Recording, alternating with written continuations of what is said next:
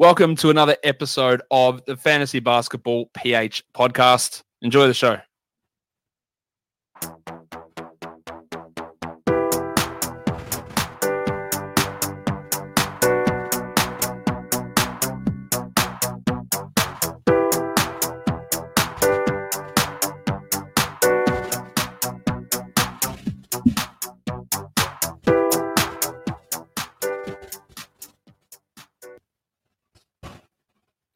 What it's up? What it up? Bulol ah. What's up mga paps? Uh, welcome to Fantasy Basketball PH, your Filipino brand of fantasy basketball. At ito na naman si Papi Roy. Happy weekend mga papi. So ayun, uh, doon sa mga nag-abang kahapon, pasensya na, no? Wala tayong episode. Nagkaroon tayo ng problema doon sa ating page. Actually hanggang ngayon, hindi pa natin sobrang naayos. Hindi ako makapag-post, wala akong makitang comments, wala akong makitang message. So, mga kapantasya, kung nagchat-chat kayo sa akin or nag uh, ako comment out tapos hindi ako nakaka-reply. Um, unfortunately, meron pa tayong ano ba yan, technical difficulties ba tawag diyan pero ewan ko, may may issue si page natin. Uh, I'm not sure. Uh, I hope maayos na natin. Na-report ko na rin naman yan. Pero um, at least ngayon, uh, nakapag-live tayo. Kasi kahapon talaga, um, hindi pumapasok yung cast natin. Eh. Anyway, So dahil dyan, magbabawi tayo for today. Lula tayong episode. Happy weekend pala mga papi. I hope uh, okay yung weekend nyo. Isang game na lang bago matapos tong week na to. Sana lang kayo. Uh, bago natin umpisahan, shoutout muna tayo. Shoutout tayo dito sa page or vlog ng ating uh, malupit na kaibigan na si Gab Sereno ng kanyang pinsan na napaka-pogi na si Sir Dave si Papi Sarda Star Quijada ang page nila is Touchdown. So, ang Touchdown ay motorcycle riders vlog. Um, marami silang pinupuntahan and luckily for us, mga papi, napasama tayo dyan. So, um, ang kanilang motto ay anywhere you go, you belong. Parang, parang GMA 7, no? so, kung mahilig kayo sa motor, kaya wala lang kayong magawa, gusto nyo lang makita yung mga pinupuntahan ng uh, tropa, yan, check nyo yung touchdown na page at uh, YouTube channel.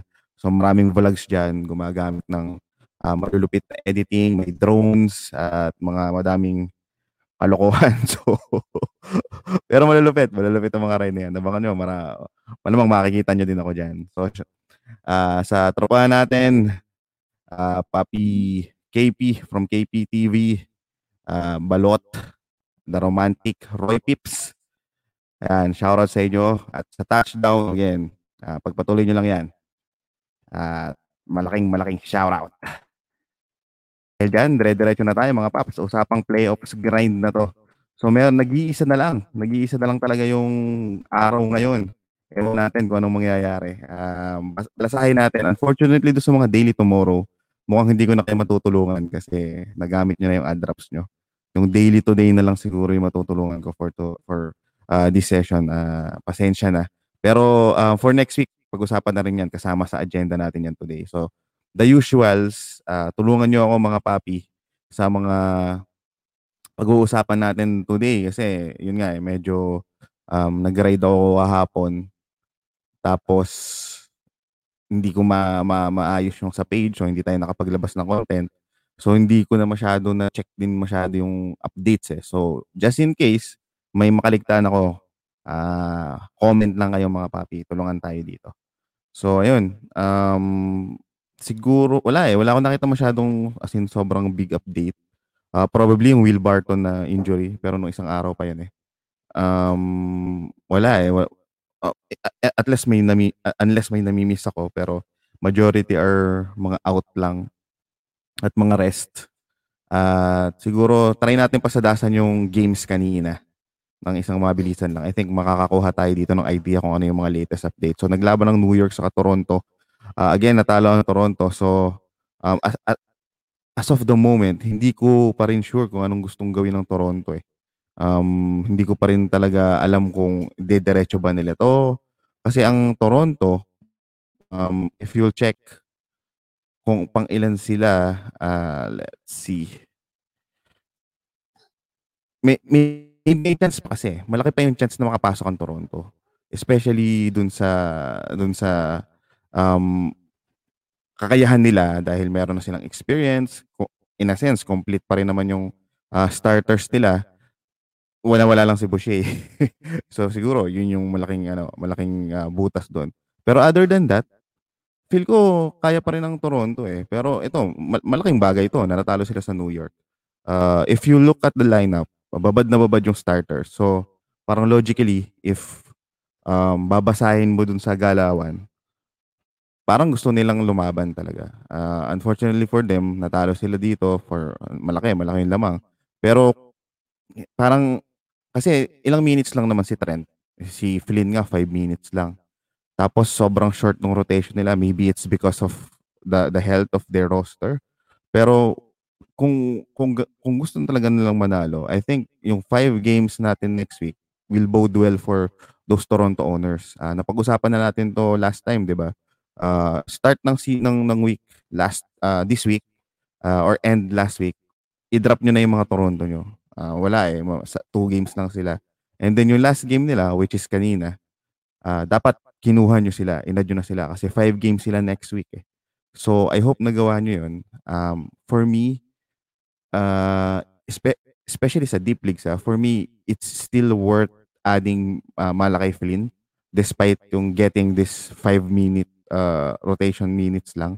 Just because yung five games na yon may dalawang back-to-back yon So, for me, kahit napilitin nila na maghabol, I think at least one of those games, uh, posibleng uh, umupo yung isa sa kanila. Sa either maybe Van Vliet or maybe Lowry. So, there's a, you know, a slim chance. Actually, hindi slim chance eh. Decent chance for Malakay Flynn or Watanabe or Gillespie to have value uh, next week.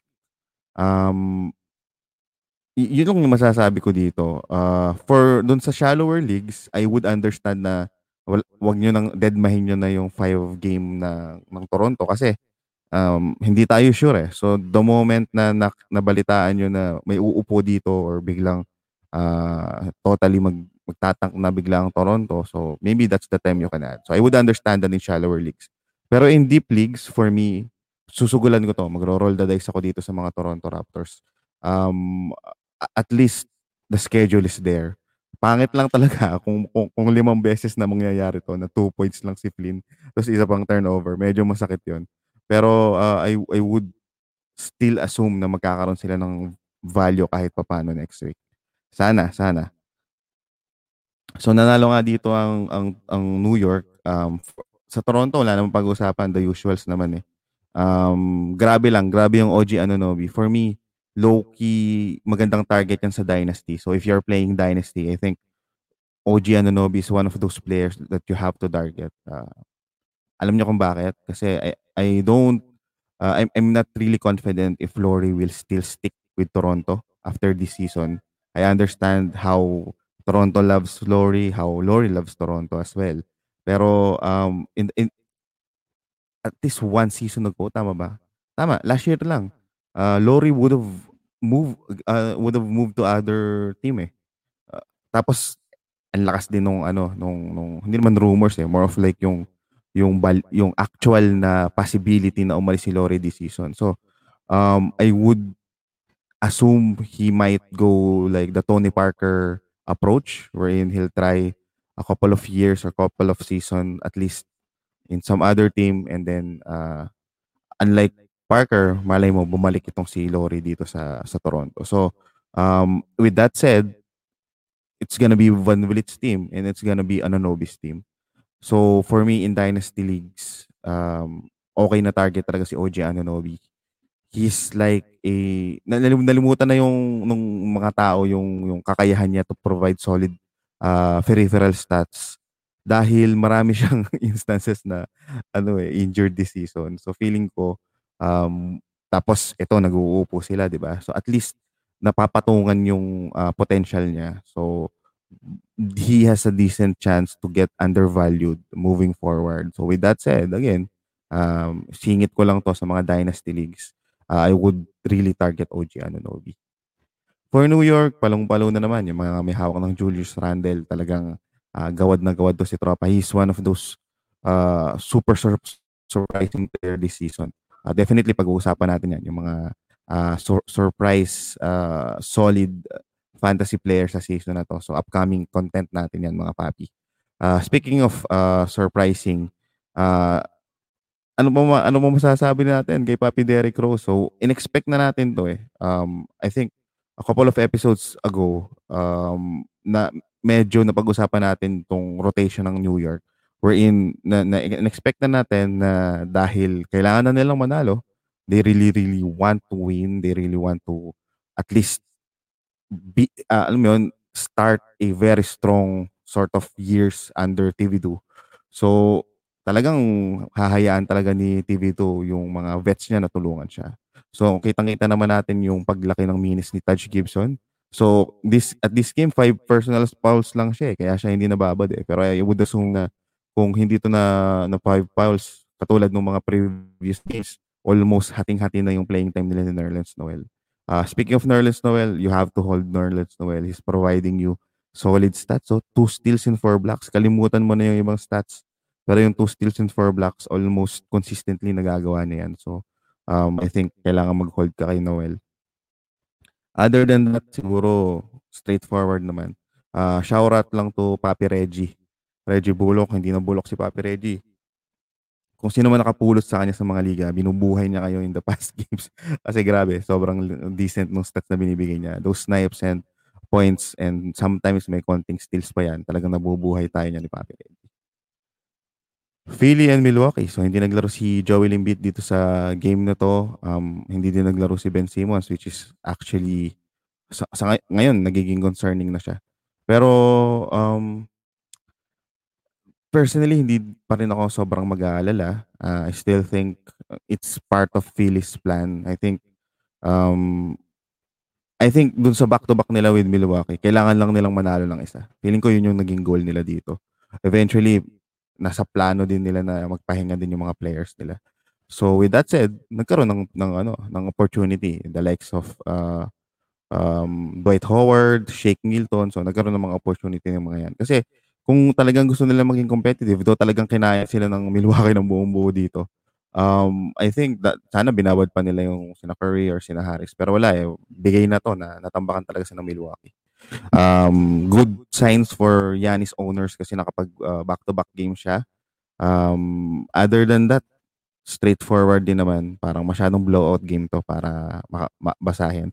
Ang makikita mo lang kasi dito, pag may mga blowout games, mga paps, ang titingnan nyo dito yung minutes ng mga um, backup players. Kasi lumalabas sila yung mga players na pinagkakatiwalaan ng mga coach. So, makikita nyo dito, angat na angat yung minutes ni Conoton, ni Portis, ni Tig, ni Tucker. So sila yung may mga players na pinagkakatiwalaan ng mga coach and uh, kailangan nilang mahasa na or ma, ma, ma, ma hindi naman ma-perfect eh. Makapag-adjust na doon sa sistema ng Milwaukee bago pa mag-playoffs kasi eh, hindi natin masasabi last season si Yanis na injury. So kakailanganin nila yung tulong nila sa bench ngayon.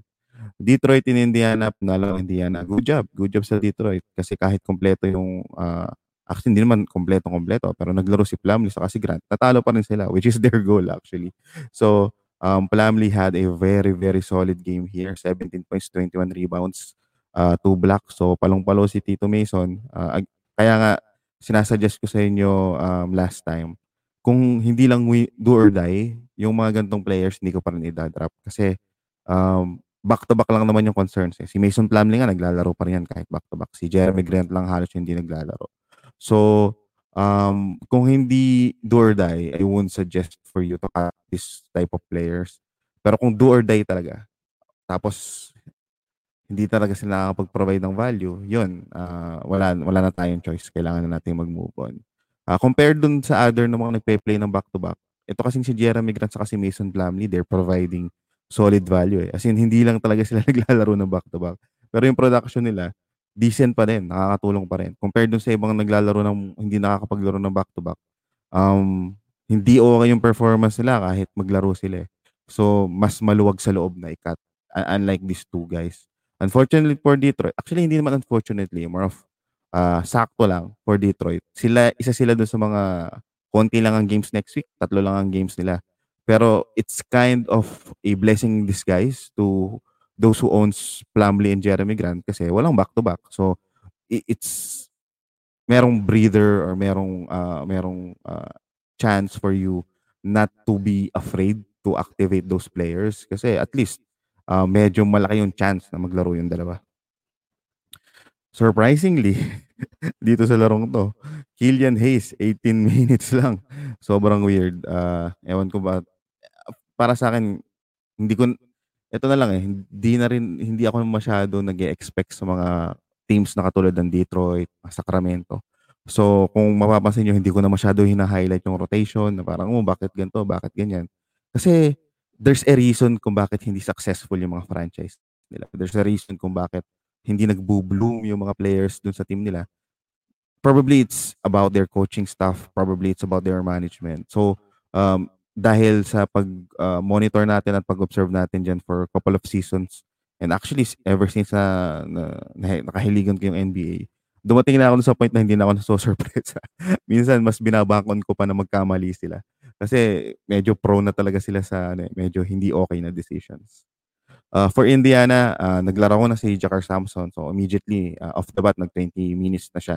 Nakita na natin to in the past months na nagkakaroon ng uh, nagiging out si um, Turner saka si Sabonis. So it seems like uh, Samson is one of those players na pinagkakatiwalaan talaga din ng coaching staff. So hindi naman as in sobra-sobrang wala na silang choice. Pero he is a decent defender din naman. So unfortunately for him, six, six fouls siya. So sa deep leagues, para sa akin, watch, watch, isa sa, sa dapat yung i-watch out si Jakar Samson.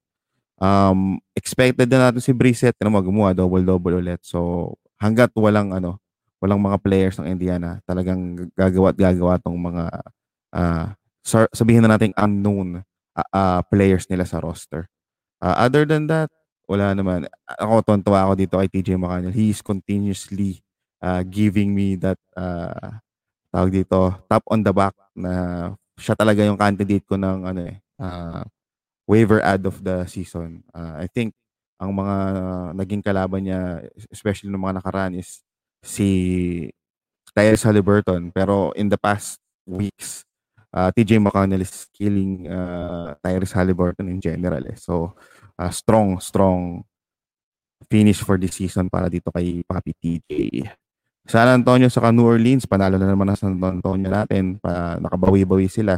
So, the usual naman dito, someone to highlight would be Keldon Johnson finally uh, getting some steam. Kahit papano, nakakapag-contribute na siya ng ibang stats. Um, at, at sa game na to, 2 uh, out of 7 siya sa 3. So, yun yung nawala sa kanya. Uh, maraming maraming maraming maraming umasa katulad ko kay Keldon Johnson. Ang problema, dito kay Keldon Johnson, sobrang lakas niya nung early this season. Maybe dahil nga nangangapa pa dun sa bagong sistema. So, yung mga load na ginagawa ni Derek White ngayon, na ginagawa niya na Pertel ngayon, siya yung gumagawa. Kaya nga taas ng rebounds niya, tapos mataas ang scoring niya, and even yung uh, tres niya. So yung mga bagay na yun, yun nawala eh. Kaya nag-down yung laro niya. Uh, especially yung tres. I think, um, pag wala kasi yung tres, hilaw siya eh. Ang nabibigay lang niya, points sa rebound. So for me, malaking bagay yung tres. So I hope magtuloy-tuloy to. And also defensively, nakukulangan na rin ako kay Keldon Johnson. Pero at least ito, good sign to sa mga merong called Keldon Johnson dyan. Other than that, wala naman din akong nakita ditong uh, solid na some, something note, someone notable. For New Orleans, um, ako mag-stick ako dito kay uh, Nazi Marshall. Kasi hindi nagbabago yung minutes niya. Uh, I understand na bumababa yung stats niya, pero, um, the minutes is still there. So, it means may umupo lang na isa. Alam niyo yun? Bigla lang may magpahinga isa. For sure, makakapag-provide siya ng value. So, four games naman ng New Orleans next week. So, ako, I'll still hold on tight with Marshall. If available siya sa liga nyo, ako, especially kung wala kayong super ad, uh, I would uh, roll the dice for Marshall.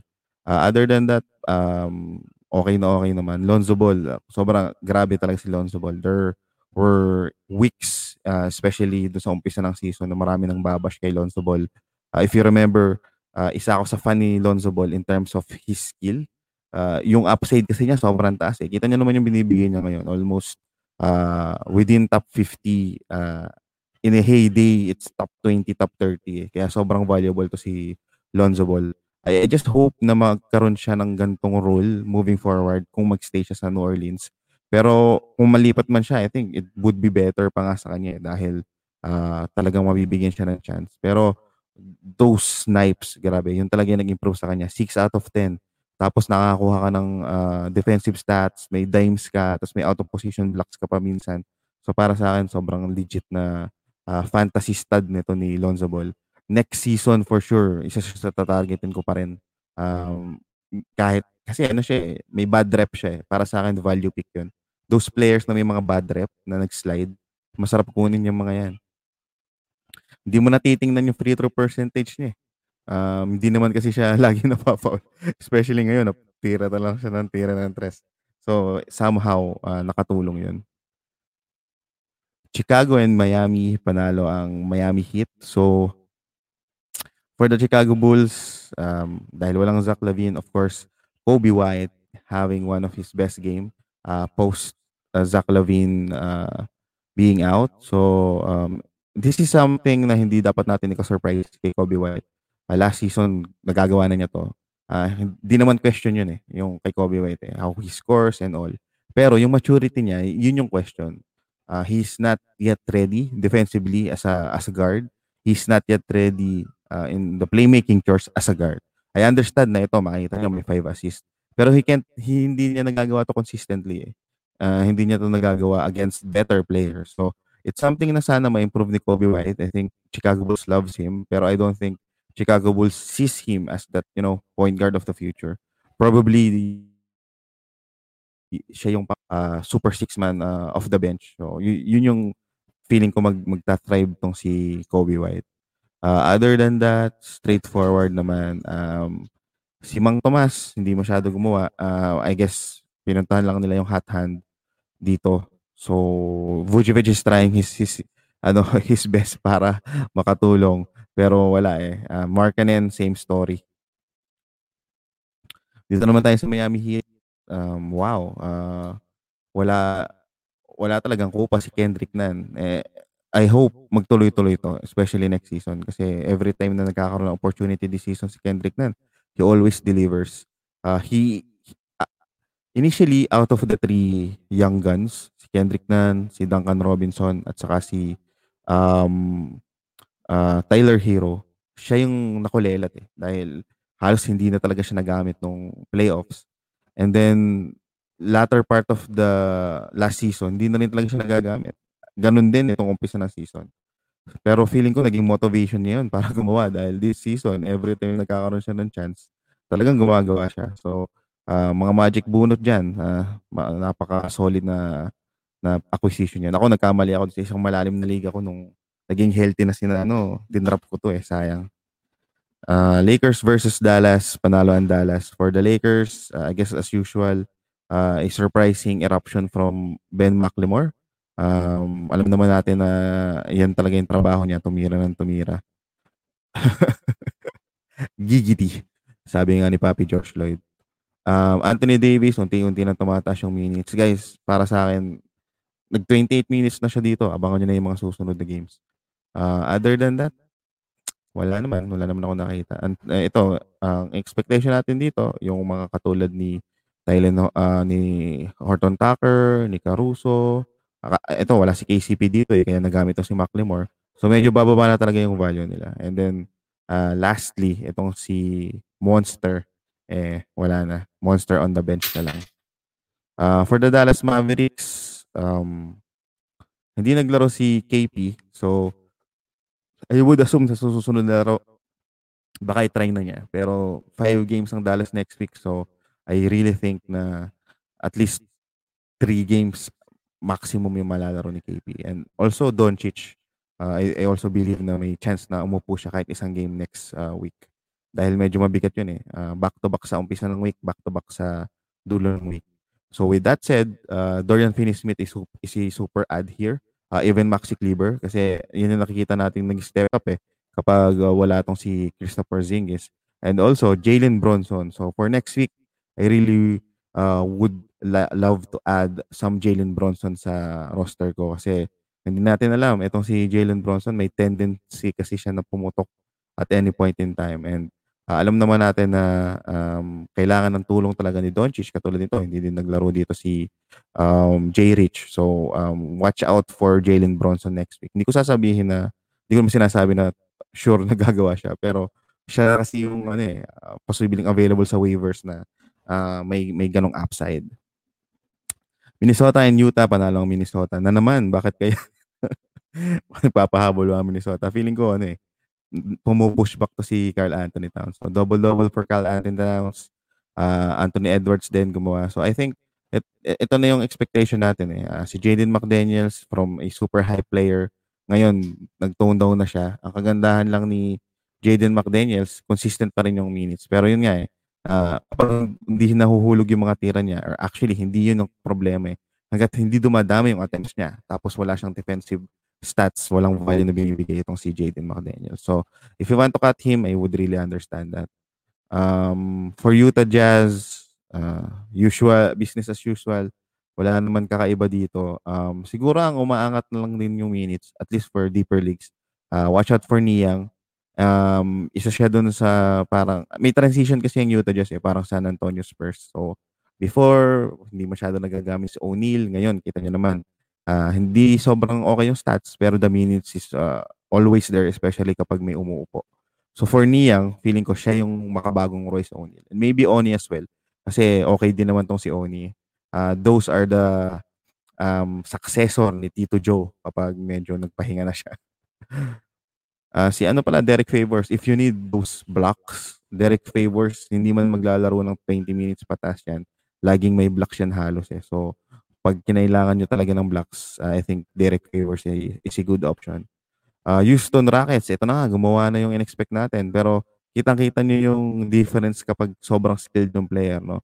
So, itong si Armoni Brooks, nakakuha ng 42 minutes. Pero in that 42 minutes, Grabe, 4 out of 12 lang siya. Pero syempre, against Denver din naman eh. Hindi na rin masama. Pero yun yung difference. Uh, kapag skilled yung player, the likes of KPJ, bigyan mo siya ng 42 minutes, gagawa at gagawa yan. Kahit against Utah Jazz pa yan. So, it, ito lang yung uh, difference in terms of scouting uh, para sa mga fantasy players. Kasi uh, i, i, big big minutes doesn't usually equate to better performance. Malaki pa rin yung difference dun sa mga players na talagang uh, skill-wise meron sila compared dun sa opportunity lang meron.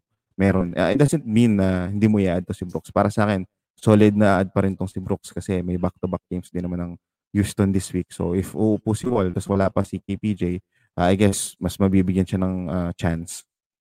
Other than that, the usual, uh, Kelly Olynyk is continuously providing solid stats.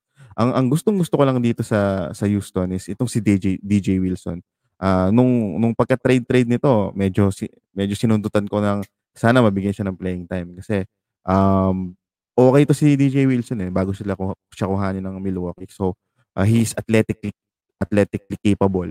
So if mabibigyan siya ng playing time at made-develop, kita mo naman ang pinrovide na value, 25 points, uh, 8 rebounds, 4 assists, 3 steals. So dati-dati ang nakakakuha ng mga, mga mga opportunities na katulad nito eh itong si Kenyon Martin na nakapag-provide din naman.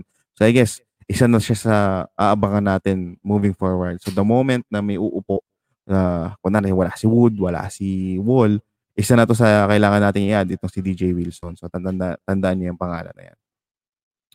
Denver Nuggets, uh, finally, isang solid explosion from Michael Porter Jr. Grabe, 39 points. So doon sa mga MPJ dyan, sa mga nag-stick kay MPJ, uh, he is actually providing uh, solid stats uh, late this season, especially in playoffs. Um, hindi ko siya bibigyan ng sobrang laking credit dahil nagawa niya yan uh, after uh, Barton being injured and Jamal Murray being injured, even Morris being injured. So, it took a lot of bodies for him to, you know, uh, provide this solid value. Still, decent pa rin naman siya kapag yung andyan sila. Pero I don't think he will provide this uh, stats consistently kung healthy yung ibang mga players. Pero uh, this is just him showing his upside the moment na bigyan na talaga siya ng malaking opportunity or malaking usage ng Denver. Other than that, uh, it's gonna be PJ Dozier. Siya na lang yung kailangan natin pag-usapan dito. This is a prime example doon sa sinabi ko kanina. Uh, si Brooks, 42 minutes, hindi masyado gumawa ng madaming stats. year has been providing stats in limited minutes. Bigyan mo ng 27 minutes, kita mo binigay. 23 points, 7 rebounds, 3 assists, 2 steals, 2 blocks. So yun yung kailangan yung uh, obserbahan in terms of fantasy. Uh, especially those players na even in college, nakakapag-provide na ng solid na defensive stats. So that's how scouting uh, uh, goes eh. Uh, most often than not, uh, malaking chance na skilled yung player kapag nakakaintindi siya ng mga sistema, especially in the defensive end. Kasi it takes a lot of basketball IQ to adjust your game and uh, provide those stats. Ibig sabihin, kaya mo maglaro ng role. Ay, hindi mo iniintindi na nasa iyo lang ang bola.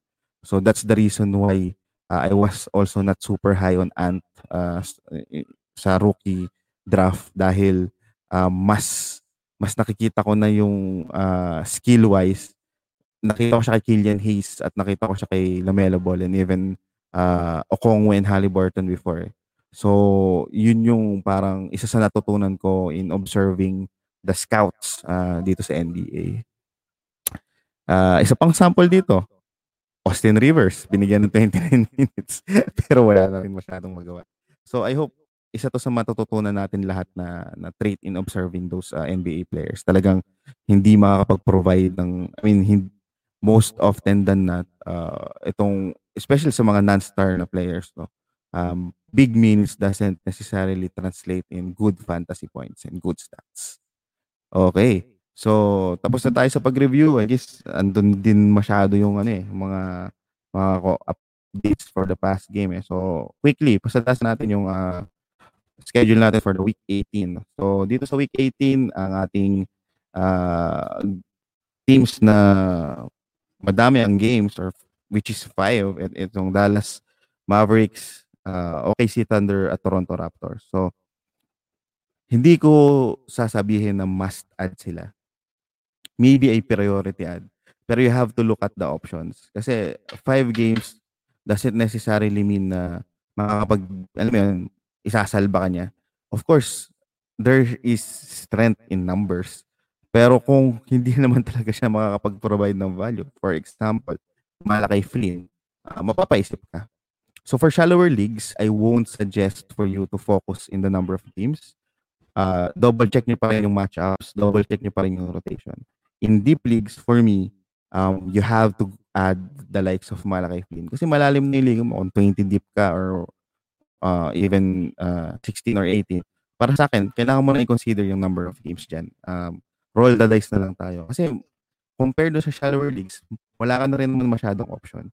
So kung wala kang super super ad, alam mo yung clear cut ad, may mga ganong araw eh. May may mga araw talaga na wala kang maisip na ma-add. Parang lahat um sakto lang.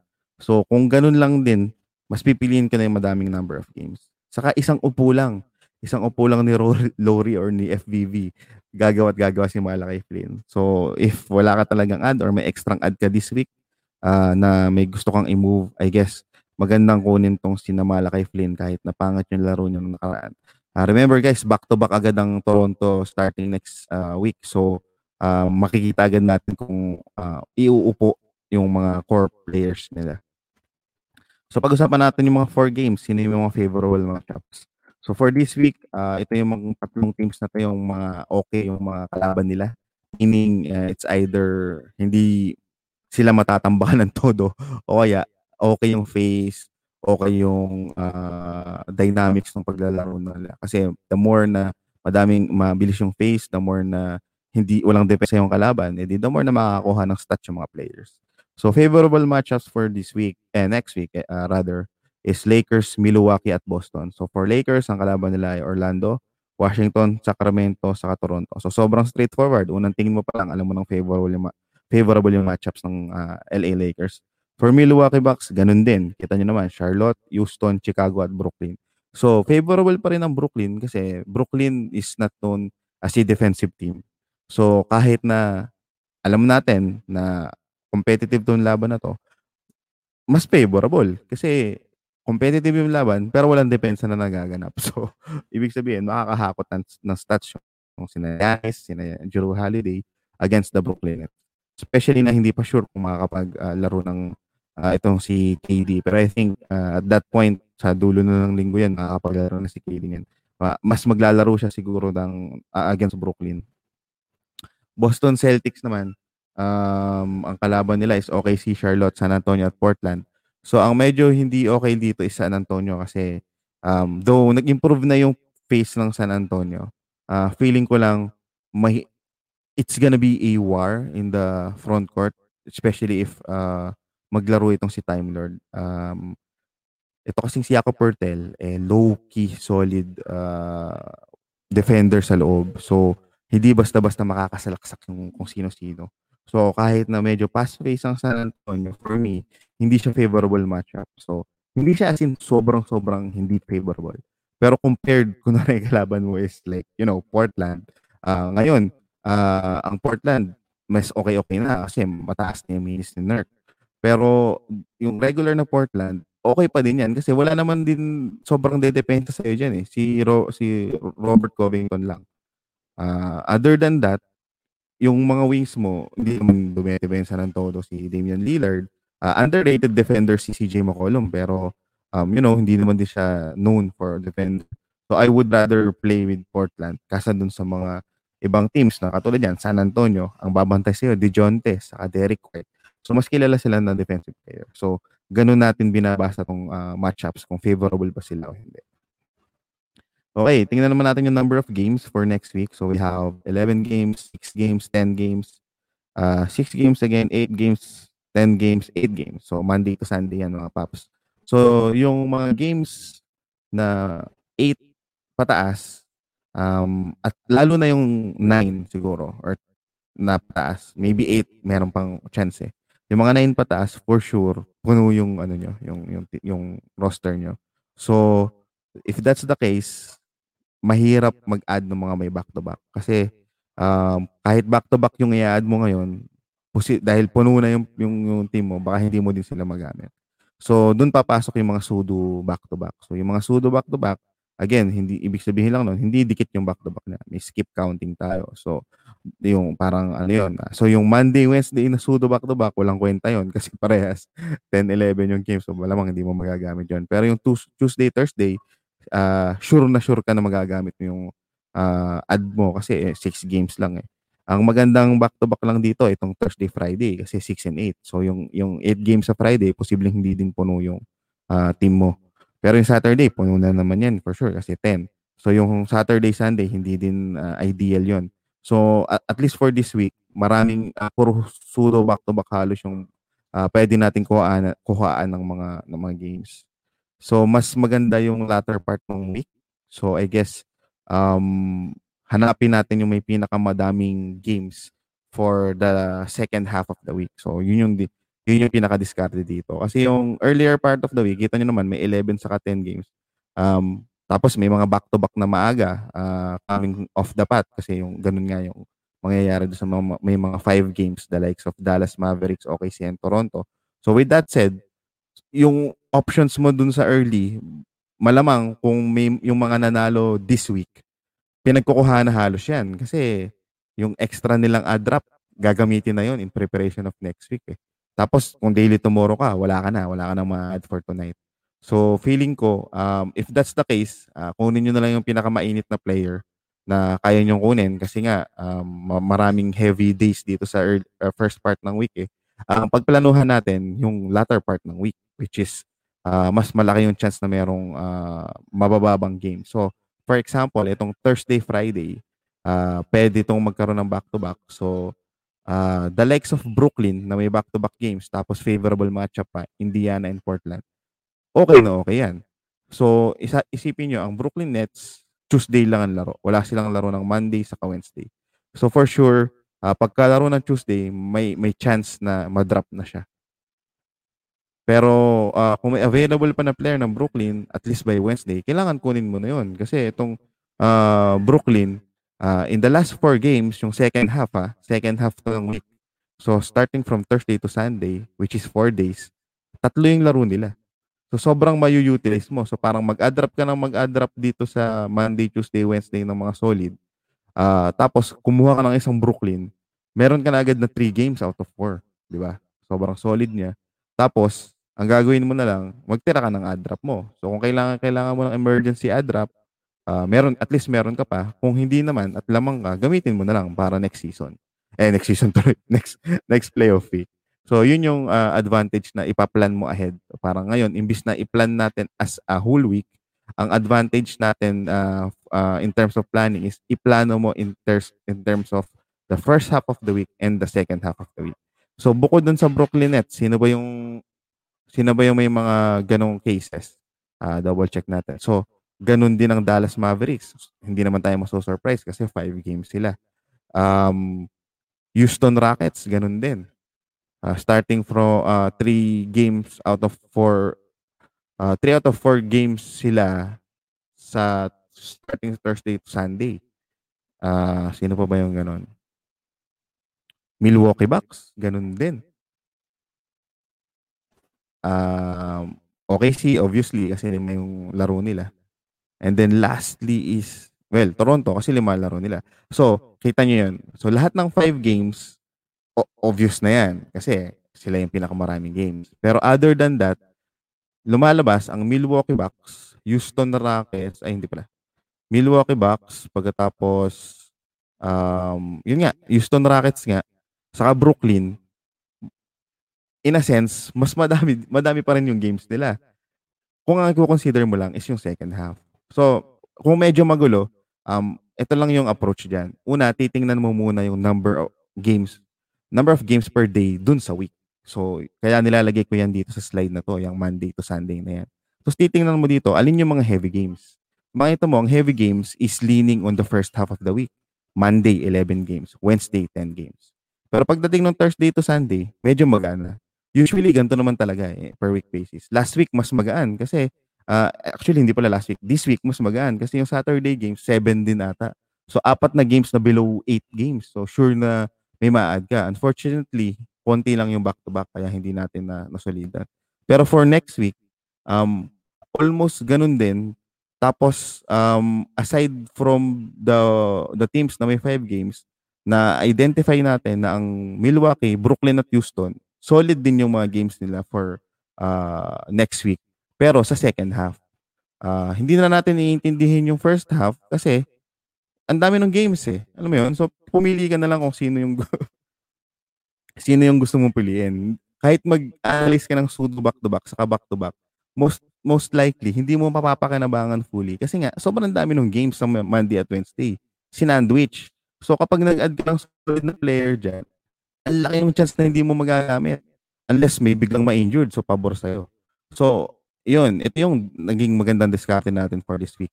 Um, i-add natin yung teams ng Milwaukee, uh, team ng Houston, at team ng Brooklyn dun sa mga may favorable na schedule. Kasi, three days out of the last four days, meron silang laro. Right? At tapos may back-to-back ang Brooklyn. So kung hindi maglaro si KD at saka si Kyrie, uh, sobrang gagawa yung maiiwan. So andyan si Landry Shamet, andyan si Bruce Brown, andyan si maybe Blake Griffin, Jeff Green. So lahat ng yan, ay most most likely available yan sa mga waivers nyo. So ganyan ka-importante yung pag-a-analyze ng schedule. At least alam niyo na kung sino yung mga targets nyo for this week. Okay? Tapos uh, quickly lang, pag-usapan natin yung may mga possible. Ah. Hindi ko sinasabing hindi na talaga sila maglalaro. Pero possible na hindi maglaro ng back-to-back. So for Atlanta Hawks, John Collins and Danilo Ganila. So back-to-back sila ng Friday, Saturday. So with that said, um, Solomon Hill could be a solid add dyan. Um, maybe Okongwu, lalo na kung hindi pa rin maglaro si Capella. And maybe um, yung mga guards na lang din kasi um, may, um, yung usage, lalo na kung wala si John Collins, mag-spill over yan eh. Kyrie, uh, Kemba Walker for Boston Celtics may back-to-back ang Tuesday, Wednesday. So, um, Peyton Pritchard is actually providing solid, uh, hindi naman solid. Um, in terms of tres, solid na yung binibigay niya. At least 2 to 3, 2 to 3 tres na nakakakuha ka na. Pero yung uh, peripheral stats, wala pa masyado. Pero sobrang decent na niya. So kung wala, hindi maglalaro si Kemba, I think uh, doable na si Pritchard kung wala pa rin si Fournier or hindi pa rin siya, kung maglaro man siya, hindi pa siya gagawa. Pero kapag andyan na sa Fournier, I guess um, it's gonna be Fournier or maybe hati pa rin sila. So, lalabas, same as uh, nitong nakaraan, wala masyadong solid na ads sa, from the waivers para sa Boston. Aside from Tristan Thompson, eh, maglalaro na ata si Time Lord. So, wala na ulit tayong option dito sa Boston. Medyo, ano kasi, hindi fantasy friendly yung mga uh, bench players nila. Hindi katulad dati, bench player pa si Time Lord, tapos andun pa si Tyus. So, um, may, may mga napupulot pa tayo ngayon. Sobrang limited na eh. Uh, again, Brooklyn Nets, uh, back-to-back ng Thursday, Friday, napag-usapan na natin yan. Uh, for Dallas Mavericks, dahil five games sila, back-to-back sila ng Monday, Tuesday, at Saturday, Sunday. So, um, nabanggit ko na kanina yan. Uh, for me, Jalen Bronson, especially pag umupo si Luka Doncic. Um, luckily for Detroit Pistons, lalo na sa may mga Grant at Plumlee, three games lang pero wala namang back-to-back. So, sana, sana makapaglaro sila for Houston Rockets back-to-back sa Saturday, Sunday. So, kung hindi ulit maglalaro si Wall sa Wood, kaka, kakapa, kakadiscuss pa lang natin yan. Ang dami na nating options na pwedeng sugalan. So, andyan si Brooks, andyan si um, Kenyon Martin, which is, uh, alam na na ng lahat yan kasi nakapagpakita ng gilas na yun nakaraan. Pero ang i-add natin sa listahan, eh, ito si DJ Wilson. So, isa na to sa um, suspect natin na pwedeng i-add. For Milwaukee Bucks, uh, Naglaro ng back-to-back si Yanis. So tingnan natin kung maglalaro siya ng back-to-back next week sa Thursday, Friday. Uh, Kawhi and Paul George, wala namang back-to-back ang, ang LA Clippers. Uh, pero ito, Anthony Davis for uh, LA Lakers. Maganda yung matchup ng LA Lakers. Pero yung last game nila, last game ah, ng Sunday next week, at yung umpisa ng start ng week 19, which is Monday, back-to-back game siya. So, dulo-dulo. Uh, ngayon, um, if uh, maglalaro siya ng Sunday, for sure hindi siya maglalaro ng Monday. Kung hindi man siya maglaro ng ng Sunday, malamang Monday siya maglalaro. Pero kung titingnan natin yung uh, match-up, so silipin ko lang, no? For the Los Angeles Lakers, uh, ang kalaban, yon oh, ang kalaban nila ng Sunday ay Toronto. Ang kalaban nila ng Monday ay Denver. So kung ako iisipin ko, um, kung ang goal ko lang talaga is uh, talagang maibalik yung laro niya, ma, ma, ma-try ko kung competitive na siya. Baka ipahinga ko siya ng Toronto. Tapos papalaroin ko siya ng Denver. So ngayon, yung favorable matchup ng Lakers, tapos 4 games pa siya, magiging 3 games na lang si Anthony Davis. So, dun sa mga may liga na weekly updates, um, kailangan yung pag-isipan to.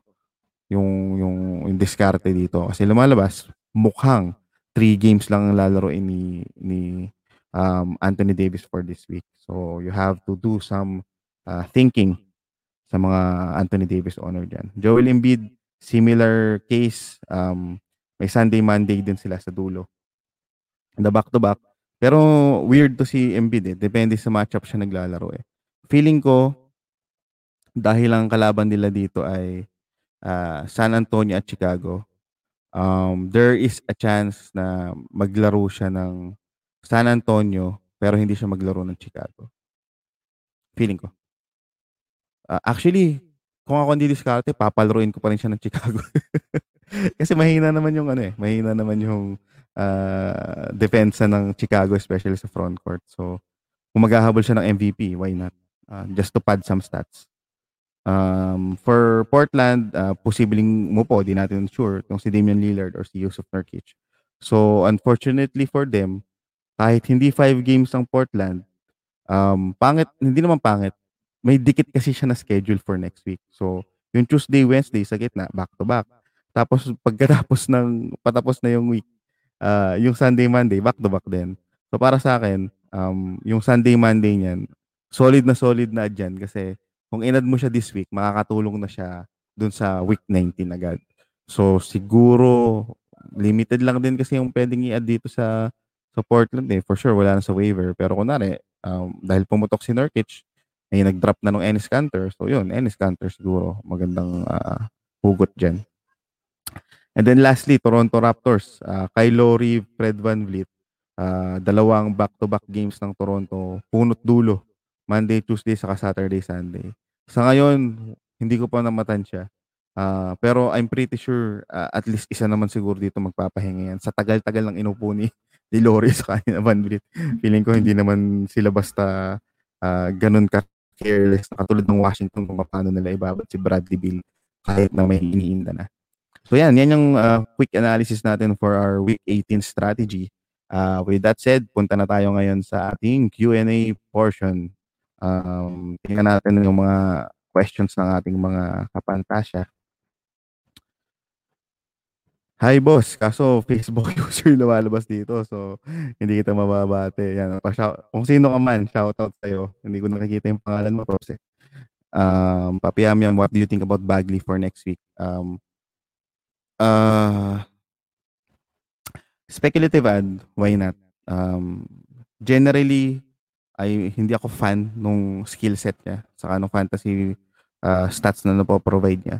Pero wala na rin si Fox pagkatapos wala na silang incentive to, you know, uh, para magbabad pa na magbabad ng mga katulad ni Whiteside, bababad pa ba nila yun? So, with that said, um, if he is enough, uh, he is healthy, healthy enough to play uh, more minutes, I guess, papakawalan nila si Bagley. So, sure, speculative ad, why not? Um, boss, salamat sa lahat ng insights. Napakalaking tulong. Sana pagpatuloy mo next season at asahan nyo isa ako sa mga magiging loyal followers. Oy, salamat, salamat, Paps. Uh, hindi ko lang kita yung name mo pero uh, na-appreciate yung mga ganyang messages. Papi Melvin, uh, thoughts on Mavs Bigs, five games next week. Who gets the burn with uh, KP out? Kleber, WCS or Powell? Uh, Fantasy-wise, I would rather have Kleber. He has the most fantasy-friendly game out of these three.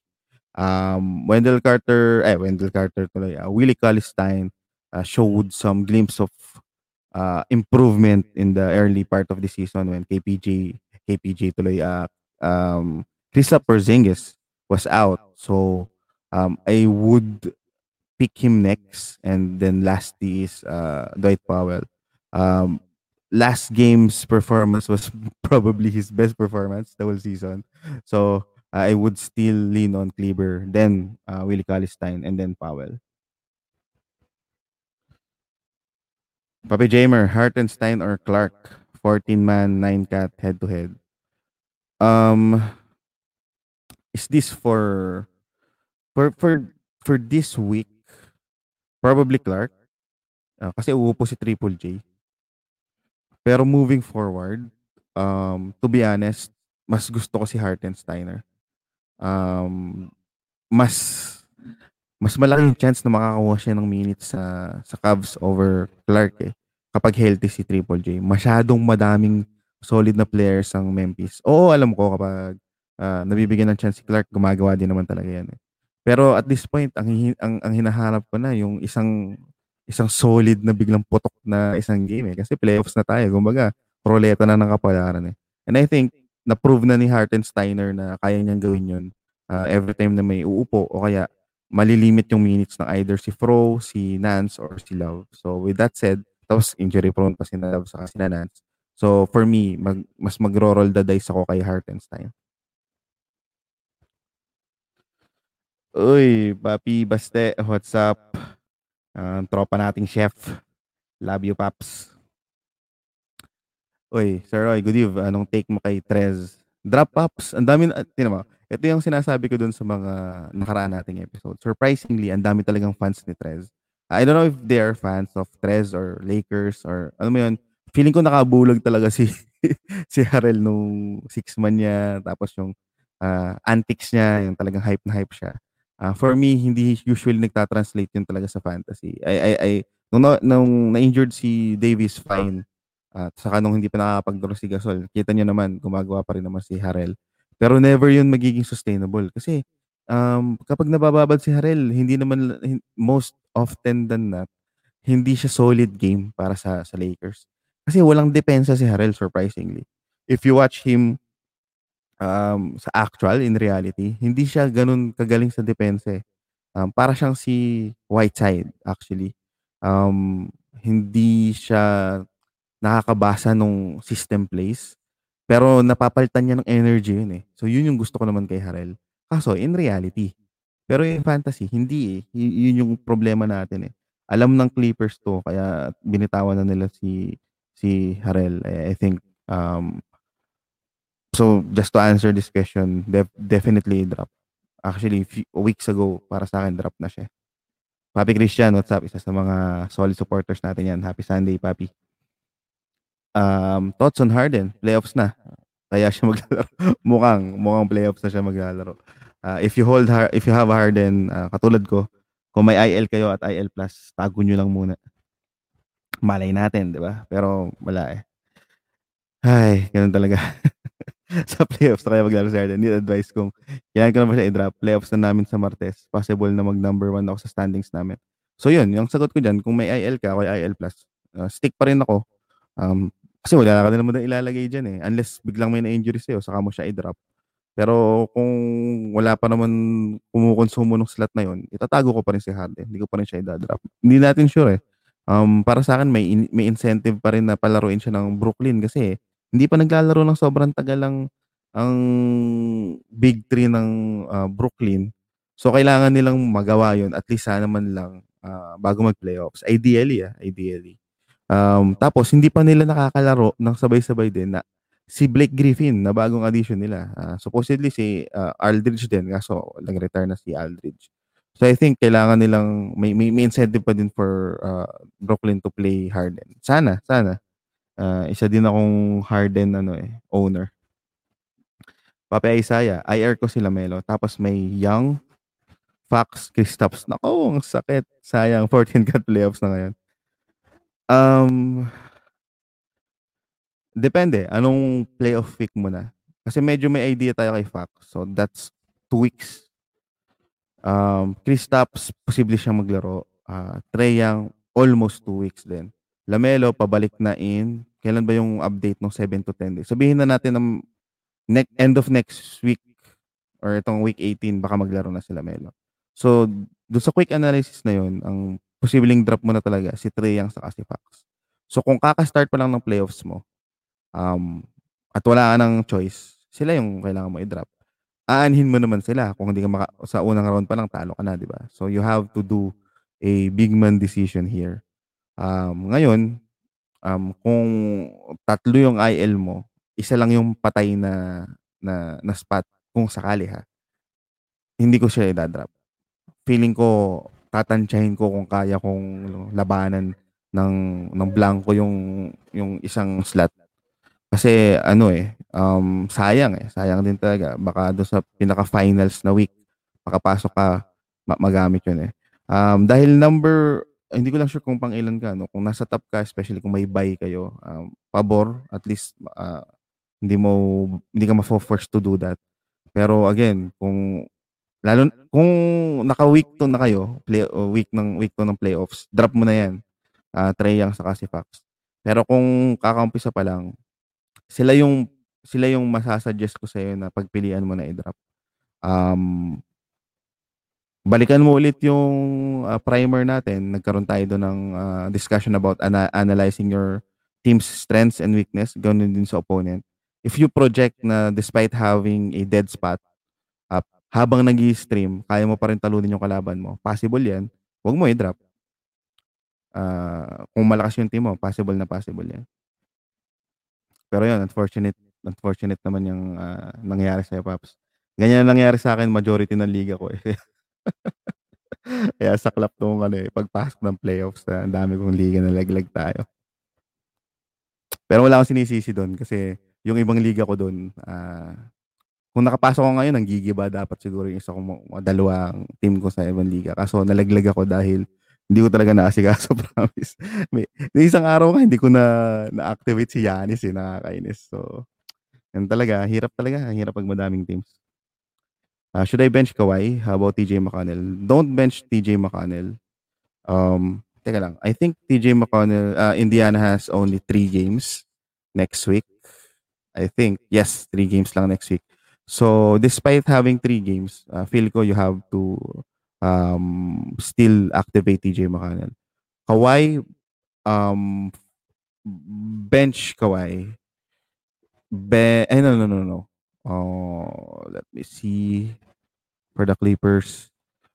Uh, le- double check the update from Kawhi. Let me check. Yung last na news kasi kay Kawhi, ilang days ba yun?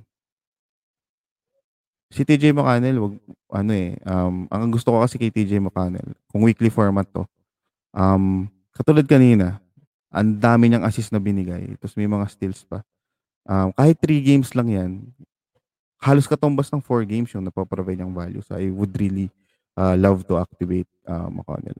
So Kawhi would be out at least 3 games. That was April 20. So since April 20, they already have they already played two games. So baka out pa rin siya. So two games lang no. Um yeah, feeling ko baka kasi kwentahin mo, ang best ang ang mapoprovide sa ni Kawhi is around sabihin na natin 27 5 and 5.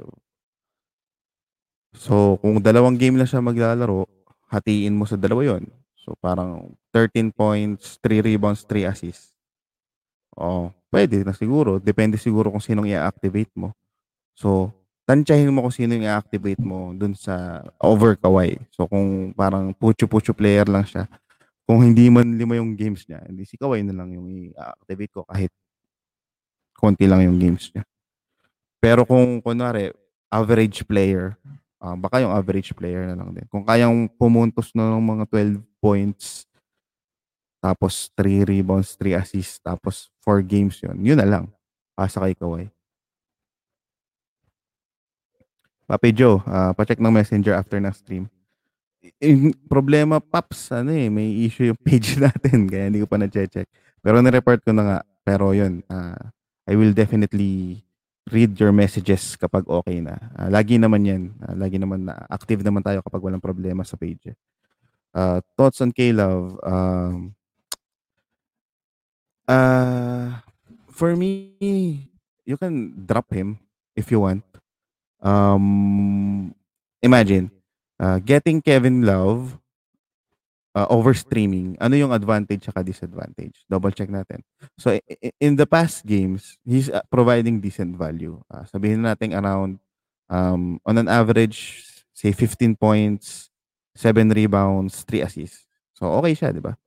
Um, kung wala ka nang ma-drop, tapos okay na yung stats mo, tapos biglang ang kailangan mo is blocks, o kaya ang kailangan mo steals, siya lang yung naiisip mo na pwedeng i-drop, why not? Uh, again, at this point, ang, ang ha, kung hindi makakatulong sa team mo, dapat di ka na magdadalawang isip eh. O kaya kung may specific na stat kang kailangan, tapos hindi niya mabibigay, mag-move on na rin tayo. Um, other than that, I think if you own him, you have to ride with him. Uh, ikakat ko lang siya do sa mga special moments na, I mean, situations na do or die na, to siya na yung pinaka-weak type ko. So, mga ganong cases lang. Pero other than that, at this point, raride mo lang siya kasi um, nakakapag-provide naman siya ng value eh. Uh, naglalaro naman siya every game na uh, basta available siya. Uh, consistent naman yung minutes niya. Uh, though below 30 minutes siya, pero upper 25 minutes. So para sa akin, uh, sa caliber ni, ni, ni Love, okay na okay pa rin. So idadrop ko lang siya nang wala sa plano if may super hot a- free agent which most likely is uh, dependent kung may ma-injury uh, at this point. So yun, siguro. Papi Kevin, uh, Paps, okay lang bang i-drop si Lori? Feeling ko hindi complete ng 5 games. Puro pa bebe. Actually, yun nga eh.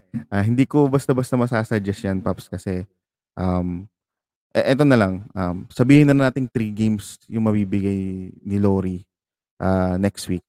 Sabihin na natin, uh, ano na yon parang safe assumption na yon Kung umover dun, ano na yan, plus factor na. Pero kung, kung sabihin natin na 3 games, ibangga mo yun kung sinong i-add mo kung sa palagi mo, kung sino yung i-add mo, kayang mag-provide ng value na katulad ng binibigay ni Lori, move on ka na. Uh, no questions asked. Lalo na kung hindi mo kailangan yung napo-provide na, I mean, yung stats na binibigay ni Lori sa playoff pick mo. Pero other than that, I might have to stick with him. Um, ang kagandahan dyan, Paps, bago mo i-drop si Lori, Monday, Tuesday may laro sila. So, dun pa lang, matatansya na natin eh. Kung uupo ba sila, uh, i-staggered ba yung minutes o maghahabol ba sila. So, um, just to be safe, wait until Tuesday para makita natin kung anong diskarte ng Toronto. sayang din naman kasi, Paps. Feeling ko you've held uh, for quite some time. So, uh, kung napulot mo siya, edi fine. Pero kung matagal mo siyang kinip, kinip, kinip uh, medyo pigain na natin. I drop Sato and Lori for Cleaver and Cam Johnson in preparation for next week. Thoughts, Papi? Sure. Um, Sato is uh, playing well in the past games, pero at least in the recent games, sabaw siya. So, um, I think uh, next week, tataas yung minutes niya, pero um, I would rather have uh, Cleaver, Cleaver in terms of possibility, the possibility to, uh, you know, provide value, especially if, uh, especially that Dallas has five games and then Porzingis might uh, sit. Um, Cam Johnson on the other hand, um, free willy, uh, hindi natin sure pero uh, the, dahil may problem tong si Tito J, I guess uh, he would you would definitely get those uh, snipes. Now, uh, I have a uh, additional question here. Though nagawa mo na siya, so wala tayong hindi natin siya marere ma, ano yun, mababago.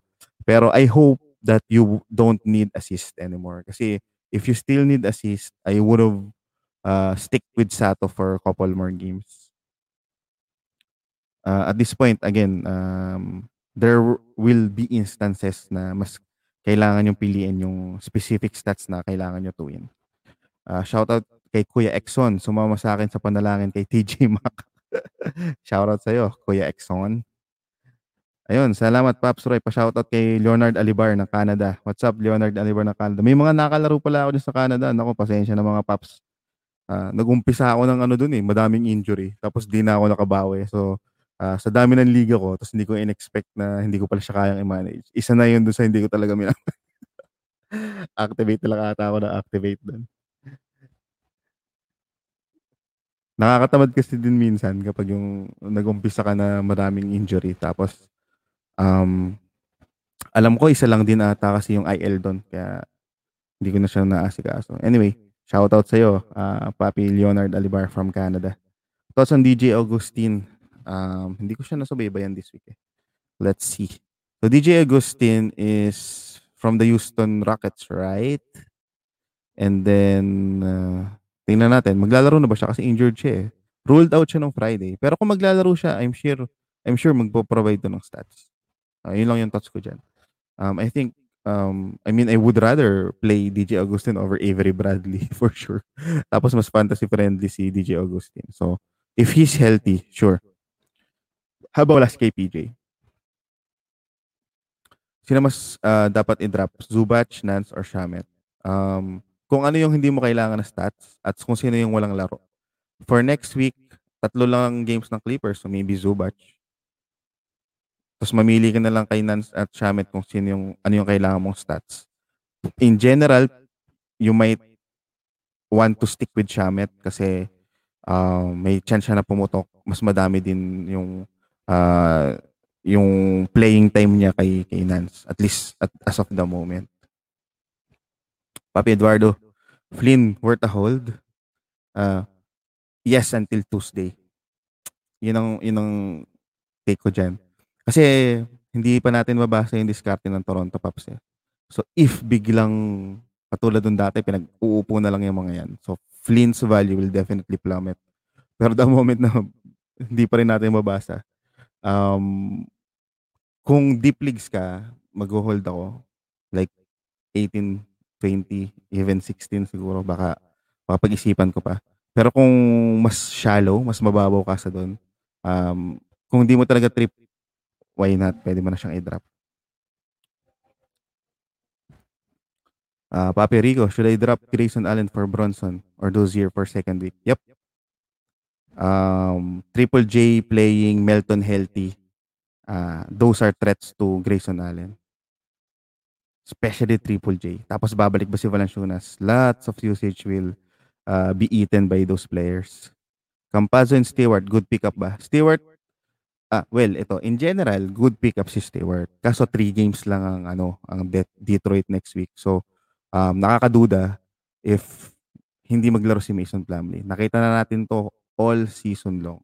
Uh, in-emphasize ko din to nung isang episode natin. I I like Stewart, but I don't believe he is um a very, very good player pa. Um, yun nga, na-share ko nga sa inyo, nagulat ako na maaga siyang kinuha ng Detroit. Um, kita nyo naman, if hindi siya nakakakuha ng malaking minutes, hindi siya nakakapag-provide ng solid na difference, di ba? So, um, he really needs the, those minutes for him to provide solid value. Uh, I understand na um, okay naman din yung binibigay niya. Hindi, ang, ang gusto ko sa kanya, hindi siya nakakasakit sa ibang cuts eh. So with that said, um, tansyahin mo na lang if it's some ganito na lang, hindi siya yung ano, um, priority mo to drop. So siya yung kailangan mo pang pag-isipan kung ano yung mapoprovide ng i-add mo. Pero if kailangan kailangan dahil 3 games lang siya next week, unfortunately, pwede ka na mag uh, umalis sa kanya or mag-move forward. Um, ito namang si Facundo, uh, si Pax. Um, if you need dimes, I'll stick with uh, Campazzo. Kita niyo naman yung pin- provide kanina, ano ba, 9 assists ata. So, yun yung magdadala sa kanya. If wala kang walang walang kwenta sa iyong stats, pwede ka na mag-move forward. Uh, in a 21 in 20 man league, 9 cat currently build pan points. Drop na ba si Grayson Allen for Malakay Flynn? Uy, si Anton pala to. Papi Anton. So, um, 20. Kung pan points ka, yes. Kasi si Grayson Allen, ang mabibigay lang sa, sa niya sa'yo aside from points, na solid ah, na solid. Um, 13.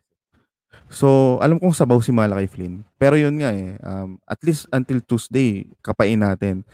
Una-una, five games ang Toronto. Tapos nakikita mo, shorter yung rotation niya. Tapos natalo pa sila.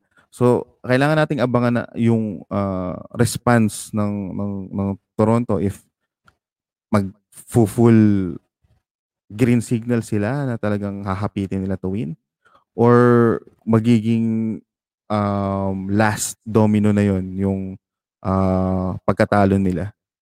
So mahirap I mean upside wise malaki Flynn. We've already seen that especially if hindi maglalaro yung ibang Raptor. Um, tapos Grayson Allen, sabi ko nga kanina, with Triple J healthy, with Melton healthy, it, it, it does not bode well for Grayson Allen. The impact is obvious. If you look at the past two games, kitang-kita na natin.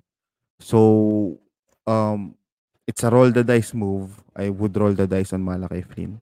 Um, ang kagandahan kasi niyan, dahil back-to-back siya, kung palpak yung ad natin dyan, pwede mo na lang siya i-drop ng Tuesday. Tapos umpisa pa lang ng week, di ba? So, yun, yun yung take ko doon, Paps. Uh, Papi Rico, last Paps, Dozier or Bronson for G. Allen. Uh, points, 12 team, head-to-head points. Uh, ibig sabihin mo, kailangan mo ng points, Paps. Um, for me, um, kung points, tapos gusto mo nung puputok, tapos lamang pa yung 5 games, Bronson, siguro, kasi um, may dalawang back-to-back games ng Dallas eh. Kaso yung isang back back game ng Dallas sa dulo pa sa tawag dito sa Saturday Sunday pa ata. Pero ito yung pinaka-underlying na diskarte diyan, Paps. Uh, question for me is siya na ba yung pinaka streamer slot mo? Kasi kung siya na yung streamer slot mo, madali lang decidean to. Check the schedule. Yun lang yun. Alam mo kung bakit? Kasi hindi, kung wala ka na naman ding i-utilize kunwari si Bronson for the whole five games. Kasi siya yung streamer slot mo. Huwag mo nang pag-isipan, Paps. Kung siya din yung i-add mo after this decision, tapos pag may pag may um, pag may hot free agent, siya din yung i-drop mo. Feeling ko, um, wag ka na masyadong mag-overthink. Tingnan mo na lang yung schedule. So I think uh, may back-to-back agad ng Dallas. So I would, tama ba? Double check natin. Pero I think may back-to-back agad ng Dallas. So mag magbo-bronson ako dito. Uh, again, lilinawin ko ah, uh, that applies if siya din yung pang streamer mo. Kasi minsan ganun yung mga ano eh, ganun yung ibang GMs eh. Meron hindi nila hindi ko hindi ako aware na meron yun din yun lang din pala yung streamer spot uh, streamer spot nila. So, pinag-isipan nating mabuti, yung pala, dahil yun yung streamer slot nila, nung nagkaroon ng okay na pwedeng i-add or um, gusto niyang gumawa ng move, yung inanalyze natin for five games, dinrap lang din niya mismo nung pangalawang araw na. So, um, hindi hindi siya effective, hindi efficient. So dahil diyan, um, generally um, if given dun sa cases na na kailangan mo lalo na kung points, uh, I would rather have uh, Bronson. Uh, Dozier is solid eh, sa totoo lang. Pero um, hindi ko siya nakikitaan na ang, ang main value niya is coming from points eh. More of those peripheral stats. Si Bronson talaga yung may mga tendency na pumutok eh. Uh, sunod, may back-to-back game agad ang Dallas. So, matatansya mo agad kung ano mangyayari. Malay mo, umupo agad si umupo si Luka. Uh, doon pa lang sa back-to-back na yon. So, may makuha agad kay Bronson. Again, uh, dahil points lang yung gusto mo. Pero kung more than points yung gusto mo in general, uh, uh, Dozier is a, uh, sabihin na nating juicy speculative ad dahil dun sa fantasy game niya. Anyway, yun. So, um, we're that's the last question, I guess. So, thank you so much, mga paps. I hope uh, nakatulong to. Sorry talaga, hindi tayo nakapag-content kahapon dahil hindi gumagana yung ating page. Titingnan pa ulit natin. Uh, babasahin ko lahat ng mga messages nyo. Um, ito, may pahabol. Last question. Papi Angelo, Papi Roy, injured si Fox and Trey ko. Need ko sana ng PG. Drop ko si Grayson Allen, Weaver Summer, Jordan Poole, Melton, Malidon, Lou Will, Arjax. Um, pag nagkaroon ng FPH League, sali kami. Oh, next week. Eh, next week tuloy. Next season, gagawa tayo dyan, Paps. Um, for me, advantage si Mali doon kasi five games siya. Um, tingnan natin itong si Lou Will, no? Kasi si, si, si Arjax, baka hindi ko na siya bet dahil three games lang Clippers. Um, si Lou Will, if you need points, kasi ang kalaban ng Atlanta, Detroit, Philly. Tapos may back-to-back siya. Um, double check ko si OKC, no? So ito, Paps, if streamer yan, sagutin ko na to ng best answer na feeling ko applicable. Ah. If siya din yung streamer slot mo, alam mo yun, um, kung siya yung pinaka-weak na player mo eventually, tapos pag may, pag mag a ka, siya din yung eventually na gagamitin mo na slot. If ha, um, I would pick Maridon dahil may back-to-back games agad siya. Tapos kung mapapansin mo, ang Atlanta, uh, may back-to-back din sa dulo. Yung Friday, Saturday, ayun know, Philly versus uh, Philly and Chicago. So, pwedeng ganong combination. Pwede kang ma- mali doon, tapos Louisville. Um, si Melton kasi, okay sana si Melton. Ang problema kay Melton kasi yung minutes eh.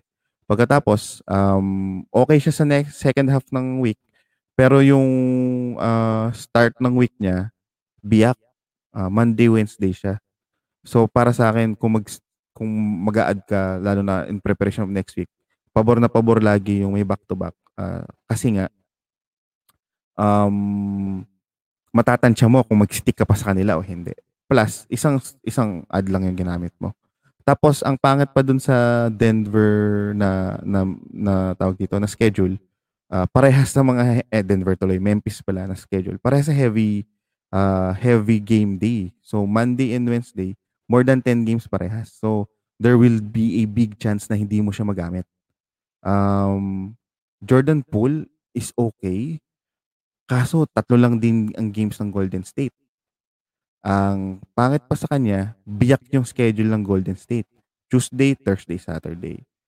Kung uh, mag-stick ka sa kanya, it could be a good ad dahil yung Thursday, uh, uh, Tuesday, Thursday, Saturdays are chill days, meaning those are either 8 or below 8 games. So, for sure, magagamit mo siya. Um, pero with all things considered, uh, I would still roll my dice on Theo Malidon uh, in for for OKC just because of those five games and uh, that back-to-back uh, games sa umpisa ng week. Uh, at least kapag palpak yung ad na yon, pwede mo siyang i-drop pagdating ng Wednesday. Alam mo yun, mapapakinabangan mo siya ng unang uh, game. So medyo uh, ad, ano siya, uh, flexible, flexible yung move mo doon. Uh, also, um, in the past games, uh, especially if Dort is not playing, um, and Pokusevski is uh, not playing or having a bad game, doon ko nakikita na pumapasok yung uh, opportunity ni Theo Mali doon. So, sana yung last game na magandang game niya, maging start ulit ng streak na at least maka 15 points man lang, 'di ba? Tapos yung inaabangan nating steals sa kanya kasi yun talaga yung nagdadala kay Mali doon doon sa mga nakaraang uh, weeks na okay yung performance niya eh, para sa akin, steals and yung dimes niya. So yun, yun yung take ko diyan, Paps. Um, tiningnan ko na siya na lang siya per schedule eh. Uh, hindi na per dun sa skill kasi skill wise automatic yan. Deantino Melton tayo. Kaso mahirap eh. Masyadong masikip ang Memphis. Tapos hindi ko gusto yung uh, ano niya, uh, schedule niya. Parehas dun sa heavy game day. So, yun.